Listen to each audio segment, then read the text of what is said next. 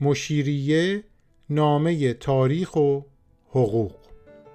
دفتر اول حکایت آغاز اعزام محصل به اروپا.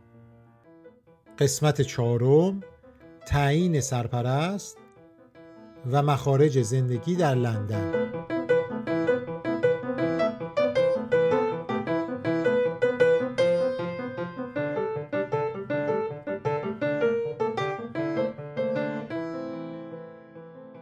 بعد از اینکه حال این دو محصل در لندن سر جاش اومد خستگیشون در رفت سر هارفورد جونز اونا رو به ملاقات وزیر خارجه انگلستان برد. در این ارتباط سر هارفورد جونز اینطور نوشته. همچنین لورد ولزلی از اینکه دو جوان ایرانی از خانواده های اصیل را برای تحصیل به انگلستان آورده ام بسیار خوشنود شدند. و فورا دستورات سخاوتمندانه ای برای اسکان و نگهداری آنها تحت سرپرستی سر جیمز سادرلند صادر کردند. چند روز بعد به من دستور دادند تا آن دو جوان را به حضور ایشان ببرم و با نهایت لطف و مهربانی با آنها برخورد کردند. این وضعیت تا وقتی حضرت لرد در مسند قدرت بود ادامه داشت. اما پس از برکناری ایشان وزیری آمد که وضعیت را عوض کرد. این جملاتی که جونز گفت نشون میده که در لندن با این دو جوون ایرانی با احترام و عزت رفتار شده اونا به حضور وزیر خارجه انگلستان رفتن وزیر خارجه انگلستان هم به اونا لطف و محبت داشته تحویلشون گرفته. مهربونی کرده. بعدم دستورات سخاوتمندانه داده. یعنی گفته هرچی هزینه میشه بدید. جونز میگه لورد ولزلی وزیر خارجه انگلستان اصرار داشت که محمد کازم و حاجی بابا رو به حضور نایب السلطنه انگلستان ببرم و ولیعهد انگلستانم با این دو نفر آشنا بشه. جونز اینطور نوشته. به نظرم رسید یک مدت صبر کنند تا این دو جوان با زبان و رسوم انگلیسی بیشتر آشنا شوند. به نظر می‌رسه جونز حق داشت. با توجه به ضوابط خیلی سختگیرانه ای که دربار انگلستان داشت مثلا اینکه با ولیعهد باید در چه حد سلام علیک کرد چقدر نزدیک شد کجا بشینی چه جوری نگاه کنی همه اینا براش ضوابط وجود داشت. و خب این دو جوون که از ایران اومده بودن اینا رو نمی‌دونستن. زبانم که نمی‌دونستن. جونز فکر کرد که اگه اینا رو ببره پیش نایب السلطنه انگلستان ممکنه آبروش بره و آبروی این دو نفرم بره. به همین خاطرم به لورد ولزلی گفت یه مدت صبر کن تا این دو جوون یه ذره پخته تر بشن زبان یاد بگیرن پیش نایب السلطنه میبریمشون. اینجا باید به یه نکته توجه کنیم و اون این که در این دوره ای که داریم با هم صحبت می‌کنیم رسما پادشاه انگلستان جورج سومه. اما جورج سوم مدتی بود که دیوانه شده بود بیماری روانی پیدا کرده بود. بنابراین در اداره حکومت هیچ نقشی نداشت. این ولیعهد بود که همه کاره بود. هر کس هم می‌خواست کاری انجام بده به ولیعهد مراجعه می‌کرد. به همین خاطرم هست که جونز میگه من این دو محصل ایرانی رو می‌خوام به حضور نایب السلطنه یعنی ولیعهد انگلستان ببرم. اما نکته دیگه ای که مایلم اینجا در موردش صحبت کنم اینه که بر اساس نوشته ها و نامه هایی که از جونز و لورد ولزلی به جا مونده روشنه که هر دو نفر ایران و وضعیت منطقه رو خوب میشناختن. به فرهنگ ایران علاقه داشتن. ولی در این حال نباید از نظر دور کنیم که مقاصد سیاسی هم در کار بوده. فرانسه در اون دوره سعی می‌کرد که هنوز جای پای خودش رو تو ایران محکم کنه. انگلستان به ایران نیاز داشت در اون زمان. به همین خاطرم هست که در نامه‌ای که از جونز باقی مونده به این مسئله اشاره می‌کنه. میگه اگر ما قصد داریم نفوذی را که از بخت بلند در ایران به دست آورده ایم حفظ کنیم حالا که شانس آوردیم و این موقعیت رو در ایران پیدا کردیم و حفظ کنیم پس تحصیل این جوانان و پذیرایی از آنان را باید یک هدف ملی به حساب آوریم. هدف ملی این بود که این دو جوان و محصلین بعدی که چهار سال بعد به انگلستان رسیدن تحت تاثیر انگلستان قرار بگیرن. علاقمند و شیفته فرهنگ انگلیسی بشن. بعد وقتی که برگشتن به ایران از اونا میشه استفاده سیاسی کرد. چیزی که امروز هم خیلی از کشورها می‌کنن. بورس میدن پول میدن امکانات فراهم می‌کنن تا دانشجوها از همه جای دنیا بیان. طلبه های مذهبی رو جذب می‌کنن در حوزه های علمیه. بهشون آموزش میدن. بعد استفاده های سیاسی و غیر سیاسی ازشون می‌کنن. بنابراین این مسئله یک مسئله ریشهدار و قدیمیه که همه کشورها انجام میدن. برای این دو جوونم این مسئله اتفاق افتاد. نکته ای که در قسمت های قبلی هم توضیح دادم این بود که محمد کازم و حاجی بابا وضعیت متفاوتی داشتن. نسبت به اون پنج نفری که چهار سال بعد میان با احترام باهاشون برخورد می‌شد.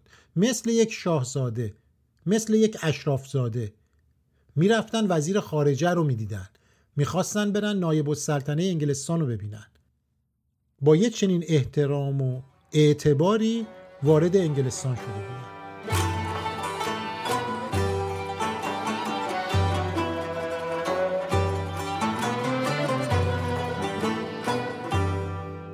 در اون خاطره ای که از سر هارفورد جونز با هم خوندیم دیدیم که لورد ولزلی وزیر خارجه انگلستان گفته بود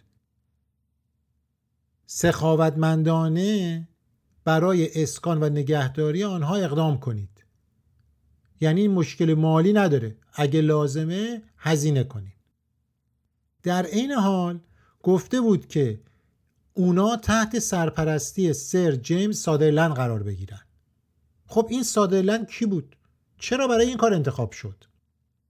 بذارین همینجا کمی در مورد سادرلند با هم حرف بزنیم چون باید با سر هارفورد جونز خدافزی کنیم از داستان ما کنار میره و سرگرد سر جیمز سادرلند جانشینش میشه اما چرا سادرلند؟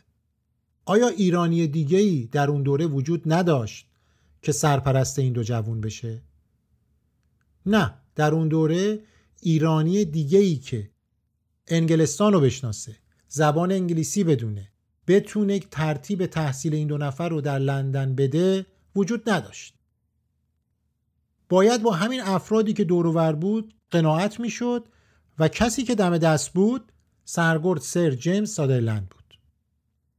در واقع از تبریز بحث این بود که سادرلند سرپرست این دو جوون بشه.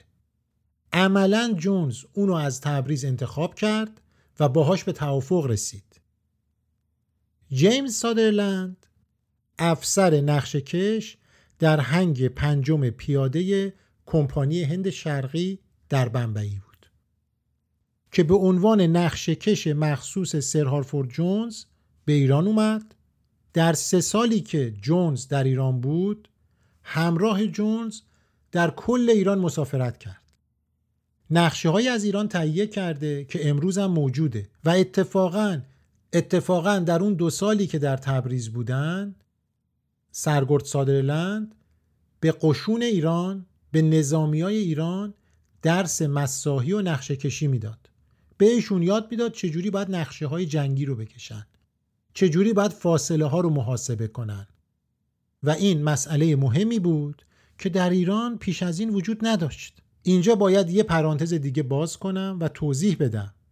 کسایی که در کمپانی هند شرقی در اون دوره کار می‌کردن با هر عنوان فرق نمی‌کرد. هم حقوق خوبی می‌گرفتن هم توی هند می‌تونستن اشیای قیمتی پیدا کنن. بعد وقتی برگشتن انگلستان اونا رو به فروش برسونن. وضعشون خوب بشه. یعنی معموریت خوبی بود. حالا چرا اینو اینجا میگم؟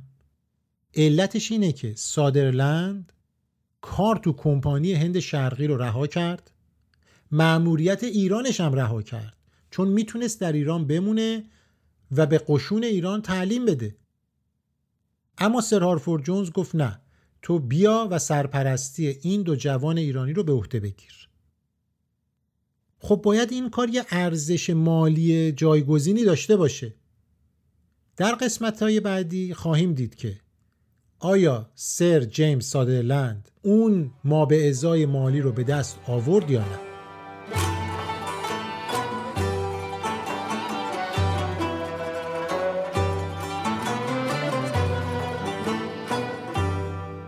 برگردیم به شخصیت سرگرد سر جیمز سادرلند. برای اینکه روحیات این سرگرد کمپانی هند شرقی رو بشناسیم بهترین کار اینه که به خاطرات جونز مراجعه کنیم. جونز دربارش می نویسه مردی که می تواند همه کار بکند غیر از ساختن انسان. جمله عجیبیه. مردی که می تواند همه کار بکند غیر از ساختن انسان. یعنی خود جونز معترفه که سادرلند توانایی تعامل و همراهی با آدما رو نداشته. اخلاق و شایستگی های مناسب این کار رو نداره. معلوم نیست چرا کسی که در کار تعلیم و تربیت سررشته نداره همه کار می‌تونه بکنه جز ساختن انسان باید سرپرست این دو محصل در لندن باشه. علت معلوم نیست. در ادامه می‌بینیم که این سرگرد بد اخلاق چه مشکلاتی با این دو جوان ایرانی داشت و چه ماجراهایی پیش اومد. قرار شد که دولت انگلستان سخاوتمندانه محل اقامت این دو جوان ایرانی رو تعیین کنه. به همین خاطر سرگرد سادرلند خیلی زود چند اتاق برای اقامت ایرانیا یعنی محمد کازم، حاجی بابا و احتمالا خدمتکار تبریزیشون و خودش در یه خونه در خیابون هافمون در محله پیکادلی که در اون زمان از محلات عیونی لندن بود اجاره کرد. صاب خونه یه کسی بود به نام ویلیام نولز که شخصیت عجیب غریبی داشت. قرار شده بود این موسیو نولز مایحتاج این دو ایرونی رو فراهم کنه. از جانب اونا با کسبه محل طرف می‌شد سفارش می‌داد و هر چند وقتی یه بارم یه صورت حساب بلند و بالا به وزارت خارجه می‌داد. اگه یادتون باشه جونز در تبریز هیچ اشاره‌ای به خرج و مخارج این محصلین نکرد. عباس میرزام دست تو جیبش نکرد بگه پول این محصلین رو ما میدیم. نه. جونز روش نشد بپرسه عباس میرزان به روی خودش نیورد بنابراین وزارت خارجه انگلستان باید مخارج و هزینه های این دو محصل رو می‌داد. وقتی به این صورت حسابان نگاه می‌کنیم سوالات زیادی مطرح میشه. به عبارتی این صورت حسابا تاریخ ساز شدن و داستانهای زیادی در موردشون هست. یکی از جاهایی که می‌تونیم این صورت حسابا رو پیدا کنیم کتاب سفرنامه میرزا صالحه که توسط اسماعیل راین منتشر شده. توی این کتاب یه مقدمه مفصل وجود داره و اونجا این صورت حسابا اومده. خوشبختانه اسماعیل راین یکی از نسخه های اصلی این فاکتورا رو اونجا آورده که میشه از اون طریق متوجه شد چه اتفاقی افتاده. هنوز سه هفته از اقامت این محصلین در اون خونه نگذشته بود که اولین صورت حساب برای وزارت خارجه و سر هارفورد جونز فرستاده میشه. جونز هنوز در این مرحله تا حدودی درگیر این محصلین بود. وقتی جونز این صورت حساب دید صدای اعتراضش بلند شد. گفت چه خبره؟ چی کار دارین می‌کنین؟ فکر کردین این دو نفر کیان؟ نکنه فکر کردی اینا ولیعهد ایرانن یا شاهزاده های ایرانی هن؟ نه اینا دو محصل ایرانی که مهمان وزارت خارجه انگلستانن. همینو بس. صورت حساب بعدی که رسید جونز یک ماه بعد در 11 نوامبر 1811 که میشه 19 آبان 1190 به این مهماندار انگلیسی میگه ظاهرا شما تصورات توهم آمیزی در مورد شیوه زندگی محصلین ایرانی دارید و رعایت صرف جویی در هر نوع پرداختی که دولت انگلیس به خاطر ایرانی ها انجام می‌دهد ضروری است. یعنی به صابخونه میگه ظاهرا شیوه زندگی محصلین ایرانی رو تو نمی‌دونی. تو فکر کردی اینا از کجا آمدن حالا که قرار دولت انگلیس این مخارج رو بده تو باید صرف جویی کنی چون این پول از بیت المال انگلیس میره. برای صابخونه تکرار کرد که چیزی بیشتر از غذای ساده ضرورت ندارد. نوشتن یک برنامه غذایی مفصل برای تک تک ایام هفته کاری مزهک است. یک سفره مناسب و ساده بیش از هفته ده لیره خرج بر نمی دارد. یعنی ده پوند. خیلی نکات جالبی تو این نامه هست. یکی میگه غذای ساده کافیه. بعد میگه یعنی چی که تو اومدی مثل دربار انگلیس روز به روز برنامه غذایی تعیین کردی؟ نه بابا یه سفره ساده و مناسب تهیه کن که هفته ده پوندم خرج نداره. اما گوش نولز بدهکار نبود. جونز وقتی دید وضعیت اینطوری داره پیش میره فکر کرد که خودشو کنار بکشه. و ما تا آخر این حکایت دیگه از جونز هیچ خبری نداریم. کاملا محو میشه و میره. و این موسیو نولز همینطور حساب سازی می‌کنه. برای هشت هفته اول یه صورت حساب تنظیم کرده به مبلغ 430 پوند که برای اون روزا و حتی 100 سال بعدش هم مبلغ قابل توجهیه حالا چطور بفهمیم این مبالغ برای اون دوران چقدر زیاد بوده؟ چه معنی داشته؟ این مبالغ رو با درآمدی که یه انگلیسی در لندن 50 سال بعد یعنی سال 1865 داشته مقایسه کنیم اون وقتی که متوجه میشیم این ارقام چه معنایی دارن. طبق آمار رسمی در سال 1865 یه کارگر ماهر مثلا یه آشپز حرفه‌ای یا یه ریختگر ماهر در لندن ماهی چار و نیم پوند درآمد داشته. چهار و نیم پوند. همون آشپز یا حتی کارگر در سال 1930 یعنی 100 سال بعد تقریبا در لندن ماهانه دوازده پوند درآمد داشته. این مسئله رو خیلی راحت و ساده میشه فهمید. چهار و نیم پوند درآمد ماهانه یک کارگر ماهر. هزینه ای که برای محمد کاظم و حاجی بابا داده میشه نفری 100 پوند در ماه یعنی پنج برابر درآمد یک کارگر ماهر در همون دوره زمانی حدودا تازه این شامل اجاره خونه و حق و تدریس معلمان سر خونم نمی شده. این فقط شامل غذا، خرید ملافه، ظروف چینی، خدمتکاری که نظافت می کرده فقط شده.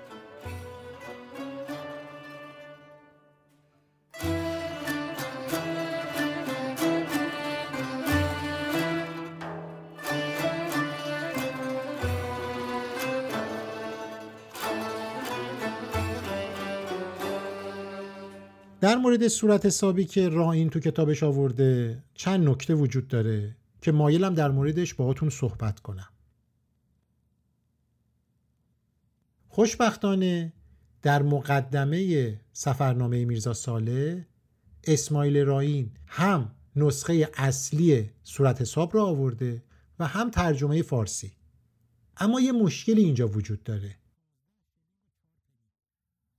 وقتی به این صورت حساب نگاه می‌کنیم اقلامی وجود داره که با عقل جور در نمیاد. وقتی به ترجمه فارسی مراجعه می‌کنیم می‌بینیم که تو این صورت حساب مثلا لباس زیر اومده. لباس زیرپوش 86 پوند و 16 شلینگ و 4 پنی. یعنی حاجی بابا و محمد کازم در لندن سال 1813 رفتن زیرپوش خریدن. که اصلا نمی‌دونستن زیرپوش چیه. اونم 86 پوند. امروز تو لندن با 86 پوند میشه لباس زیر خیلی خوب خرید. یه بستم خرید. برام خیلی عجیب بود. چندین بار این رقم ها رو با ذره نگاه کردم. گفتم نکنه اشتباه تایپی شده. اما دیدم نه درسته. در اون صورت حساب این رقم ها اومده. اما اسماعیل راین در ترجمه اون سند اصلی اشتباه کرده. چون دستخط انگلیسیش خیلی روشن نیست. اما اگر توجه کنیم می‌بینیم که اونجا نوشته شده آندرتیکر آندرتیکر یعنی کسایی یا کمپانیایی که کار کفن و دفن افراد انجام می‌دادن. مراسم تشی جنازه رو برگزار می‌کردن. اما متاسفانه اسماعیل راین خونده آندرور که میشه زیرپوش. اون آندر رو دیده فکر کرده این زیرپوشه. خب چه کسی مرده که 86 پوند هزینه کفن و دفن داده شده؟ وقتی به تاریخ این صورت حساب نگاه می‌کنیم دقیقا یک ماه بعد از فوت محمد کازمه معلوم میشه که 86 پوند بابت کفن و دفن محمد کازم پرداخت شده. یا توی این صورت حساب ویزیت دکتر هست 30 پوند. دارو 45 پوند. خب نشون میده که این دارو و دکتر هم بابت مریضی محمد کازم بوده. در یه جای دیگه نوشته پوست روباه. چهار پوند و دو شلینگ و نه پنی. خب سوال پیش میاد که آخه محمد کاذب و حاجی بابا پوست روباه می‌خواستن چیکار کنن؟ به چه دلیل باید برن پوست روباه بخرن؟ وقتی که به صورت حساب نگاه می‌کنیم Fox با F بزرگ نوشته شده. اسم یه شخص یا یه کمپانیه که چیزی ازش خریداری شده نه اینکه پوست روباهه. حالا چرا اینا رو اینجا میگم؟ خواستم بگم که در مباحث تاریخی که پیش رو داریم این اشتباه ها پیش میاد و باید حواسمون جمع باشه. خصوصا در مورد این محصلینی که موضوع بحث ما هستن. نتیجه ای که می‌تونیم بگیریم اینه که یا صابخونه از این معامله سود کلانی برده یا اینکه مستجرین یعنی محمد کاظم و حاجی بابا در خرج و مخارج زیاده روی کردند اما با توجه به اینکه این دو جوان ایرانی انگلیسی نمی‌دونستن راه و رسم زندگی در لندن رو بلد نبودن پول تو جیبی نداشتن که برن خرید کنن. این موسیون نولز و یه شرکتی به نام کوک که طرف حساب وزارت خارجه بود اونا بودن که حساب سازی می‌کردن.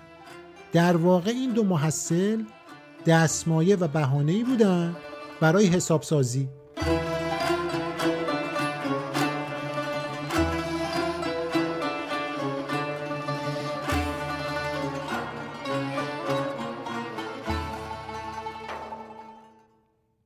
خلاصه وضعیت همینطوری ادامه پیدا کرد و موسیونولز صورت حسابا رو میفرستاد. در مارس 1812 که میشه اسفند 1190 خورشیدی لورد ولزلی از وزارت خارجه کنارگیری کرد لورد کاسل ری جایگزین شد. اوضاع به هم ریخت. دیگه مهمونی تموم شد. شور و شوق وزارت خارجه در پرداخت این نوع هزینه ها روز به روز کمتر شد. جونز درباره این لورد کاسل ری اینطور می نویسه ایشان هر کاری دلش می‌خواست می‌کرد. اخلاق و رفتاری خشن و ناپسند داشت. و اطلاعاتش درباره ایران به اندازه گربه خانگی من بود. یعنی آب پاکی رو رو دست میریزه. این لورد کاسل ری از ایران هیچی نمی‌دونست براش هم مهم نبود. و این هزینه ها رو محدود کرد. دیگه گفت پرداخت نمی‌کنیم. بنابراین از اینجاست که مشکلات کم کم شروع میشه. قسمت بعدی با همدیگه سرنوشت این دو محصل رو در لندن دنبال می‌کنیم. می‌خوایم ببینیم چه رشته تحصیلی رو انتخاب می‌کنن و سرگرد سادرلند این دو نفر چه مشکلاتی داره؟